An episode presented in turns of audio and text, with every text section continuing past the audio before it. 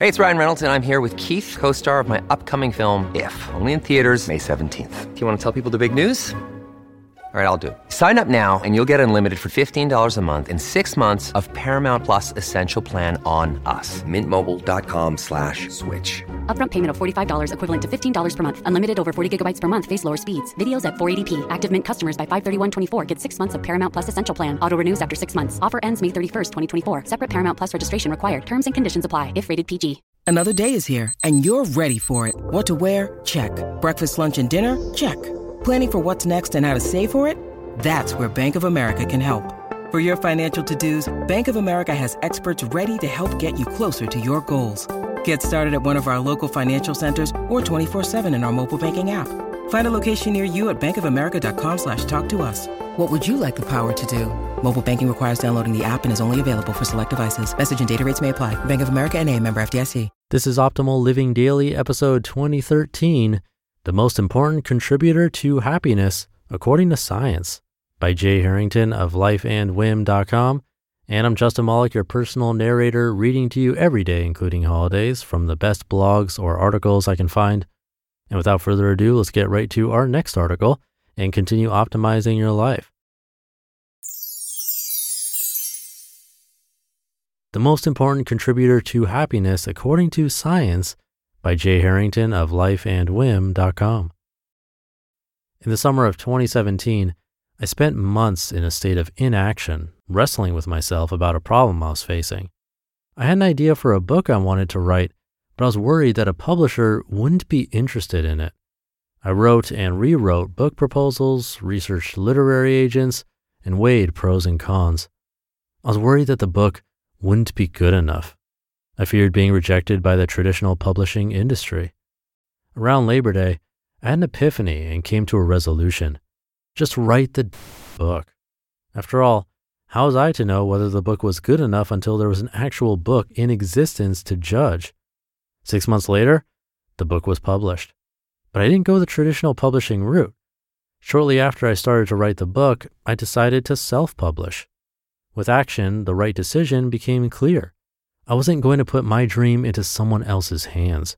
I didn't want to relinquish creative control to a gatekeeper. I decided to succeed or fail on my own terms. By assuming control, the weight of the anxiety I was feeling lifted. The inertia of inaction eased and was replaced by the joy of autonomy, the happiness of freedom. Ours is a happiness obsessed culture. By and large, this is a good thing. We should optimize for happiness. Problems arise, however, when we fail to understand from where true happiness derives. For example, before making the decision to self publish my book, I was unhappy because I was focused solely on the end result, a traditionally published book. I thought that having a publisher's seal of approval would give the book, and me by extension, the imprimatur of higher status. Therefore, unless and until I had a book deal, I was outsourcing my happiness by placing control of the outcome in someone else's hands. This led to inaction because as long as I didn't actually write the book, there was nothing in existence for someone else to evaluate and reject. I could cling to the idea that I had a good book inside me and daydream about the happiness it would bring to me once completed, but never move forward. All this accomplished was to make me miserable. What I failed to understand was that true happiness doesn't flow from the results of taking action, but rather the taking of action itself. Indeed, according to a recent report by the Journal of Personality and Social Psychology, the highest predictor of happiness is not money, good looks, or popularity. It's autonomy, which the report defines as, quote, the feeling that your life, its activities and habits, are self chosen and self endorsed, end quote. Researcher Angus Campbell explained that, quote, having a strong sense of controlling one's life is a more dependable predictor of positive feelings of well being than any of the objective conditions of life we have considered, end quote. A University of Michigan nationwide survey of adults backs up these findings. It found that 15% of Americans who claimed that they felt in control of their lives reported having extraordinarily positive feelings of happiness. When I was unhappily weighing the pros and cons of how to move forward on my book, I was waiting around to get picked. It was only after choosing to pick myself that I summoned the motivation to move forward. And during the process, my frustration evolved into happiness and contentment. I focused on the actions within my control, specifically getting my butt out of bed early in the morning and writing the book, rather than outcomes that someone else could determine. Don't wait to get picked. Too many people export their happiness to the whims of external forces rather than empowering themselves by being independent actors. They chase approval instead of autonomy. This takes many forms from obsessing over social media likes to worrying about being accepted into the right social circles. In a business or professional setting, it may involve worrying about things like awards, accolades, and titles. Focusing on these types of outcomes is a recipe for unhappiness precisely because they're out of our control. People who wait to get picked exhibit what is called an external locus of control. People who pick themselves exhibit an internal locus of control. Someone with an internal locus views themselves as the master of their domain who makes things happen, while someone with an external locus believes that things happen to them. Start taking small actions. Like most things in life that matter, living an autonomous life starts with small, consistent forward movement. As Oxford University psychologist Michael Argyle explained, quote, for unhappy people, their time is unfilled, open, and uncommitted. They postpone things and are inefficient. For happy people, time is filled and planned. They are punctual and efficient. End quote. When your life feels out of control, the challenges you face often feel insurmountable. You need to seize back control, but change won't happen all at once. It only happens slowly and sequentially. By taking action, momentum will build. You'll feel empowered. You'll start to feel autonomous. You'll seize more control. And the virtuous cycle of autonomy will set in.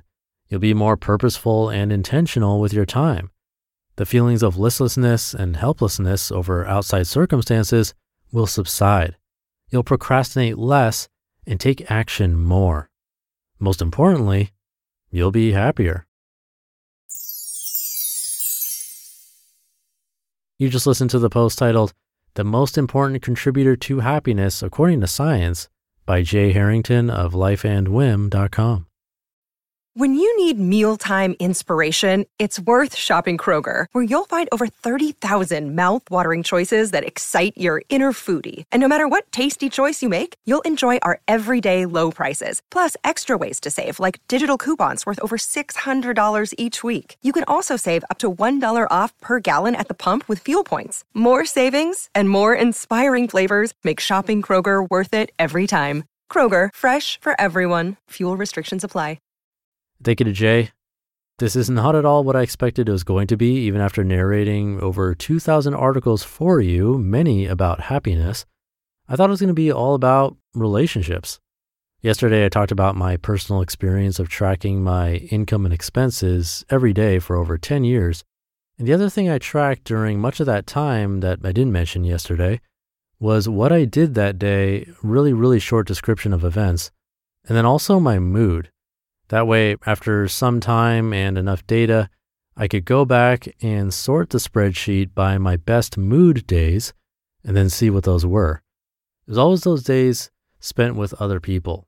So, my conclusion at the time was that happiness for me was making sure I got enough of those days in spent with family and friends. Now, too much of a good thing is usually a bad thing.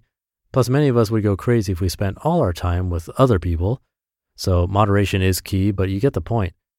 All that to say, this article was about something else entirely control. And my brother talks about this on Optimal Health Daily that we often think many things are out of our control, and sometimes that actually is the case.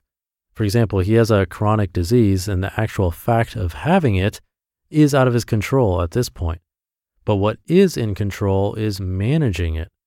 So we can take apart those things that feel out of control and make the best of those cases.